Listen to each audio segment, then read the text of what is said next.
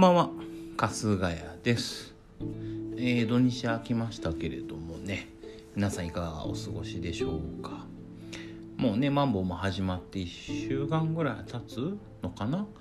でまあ自粛生活も送ってて、えー皆さんいかがお過ごしかなと思ってますが、私は変わらずですね、まあ、会社行って、えーますテレワークもあの日以来ですねやってなくて土日も休日出勤して消毒しながらまあなんとかやってるところではございますが、まあ、いつもはね日々の生活の話なんかをさせてもらうのがあメインなんですけれども今日はちょっと、うん、珍しくねあの時事ネタというかニュース見て思ったことみたいなのの話をさせてもらえればなと思ってます。まあ、最近ねちょっと物騒なニュースが多くてあの共通テストでね通り魔っていうかあ刺されたっていう話があったりとか、まあ、立てこもりもうなんか最近何件も多かったりとか電車の中でねあの通り魔みたいなのが起きたりとかねしてるんですけどちょっと気になったのがあの沖縄の方であの若い子たちが警察署をなんか集団で襲撃したっていうニュース皆さん知ってますかね？あれがちょっと気になっててなんかあの私はですね NHK かなんかのニュース夜のニュースでなんか結構うんとそれこそ9時のニュースで9時半とかぐらいに出てくるようなそんななんか結構後の方に出てくるニュースで知ったんですけどそんなレベルの話じゃなくねって思ったんですよね。だって集団で警察署を襲うんですよもうこれあの旧安保闘争みたいなレベルとほとんど一緒じゃんっていうね。なんか石とか投げてるようなのも見えましたけどあの通り魔だったりとか立てこもりって結局あれまあソロの犯行犯行っていうかまあねやむにやまれるものもあるのかもしれないですけどソロのまあ行為なんですよね。一人がまあ思い立ってやってる計画的だったり、まあ、思い余ってみたいなのもあるんですけどあの沖縄のあれってあれ集団なんですよね。もちろんなんか組織されてやったっていうよりも報道を見る限りではなんかね SNS ですかね。でこう沖縄でねあの連れが連れなのか友達の友達がなのか分かんないですけどこう警察の人にちょっとこうひどいことされたみたいなのを投稿。まあ本当かどうか分かんないですよ。を見てそれはいかんと思ってこうみんなで警察にまあ襲撃っていうかね。でもじゃないんですよあれ。実力行使っぽい感じだったんで。ね。で押しかけたと。一つの警察署はなさそうな報道でしたけど。これってすごくないですか？すごいっていうかやばいっていうか。あのなんだろうな。もう暴動っていうか騒乱っていうかあの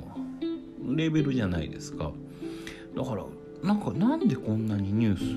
ス大きく取り上げないのって思ってこんななんなら号外レベルみたいなレベルの話じゃないですか。今までの日本でそんな安保とか以来で聞いたことあります？複数の警察署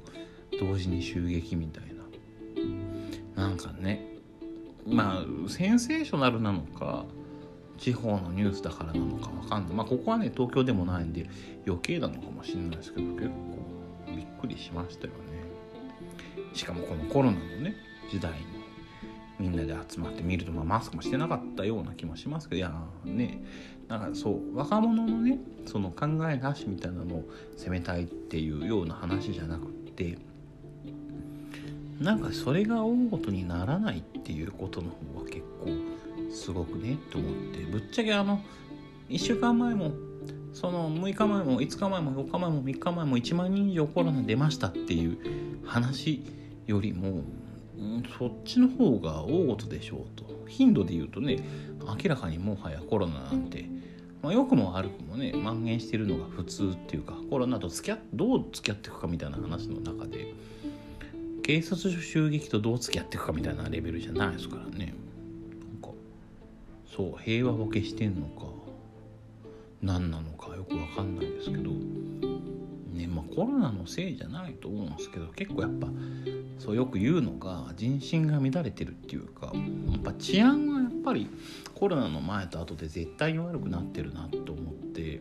みんなやっぱちょっとこの2年間ぐらいずっとこう抑圧っていうかねみんな我慢我慢でやってきてるし、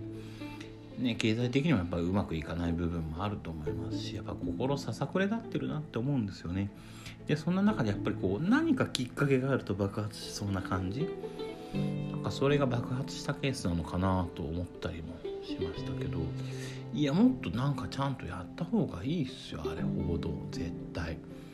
ね、元のやつがフェイクニュースなのかどうかみたいな話とかもしてますけどきっかけとか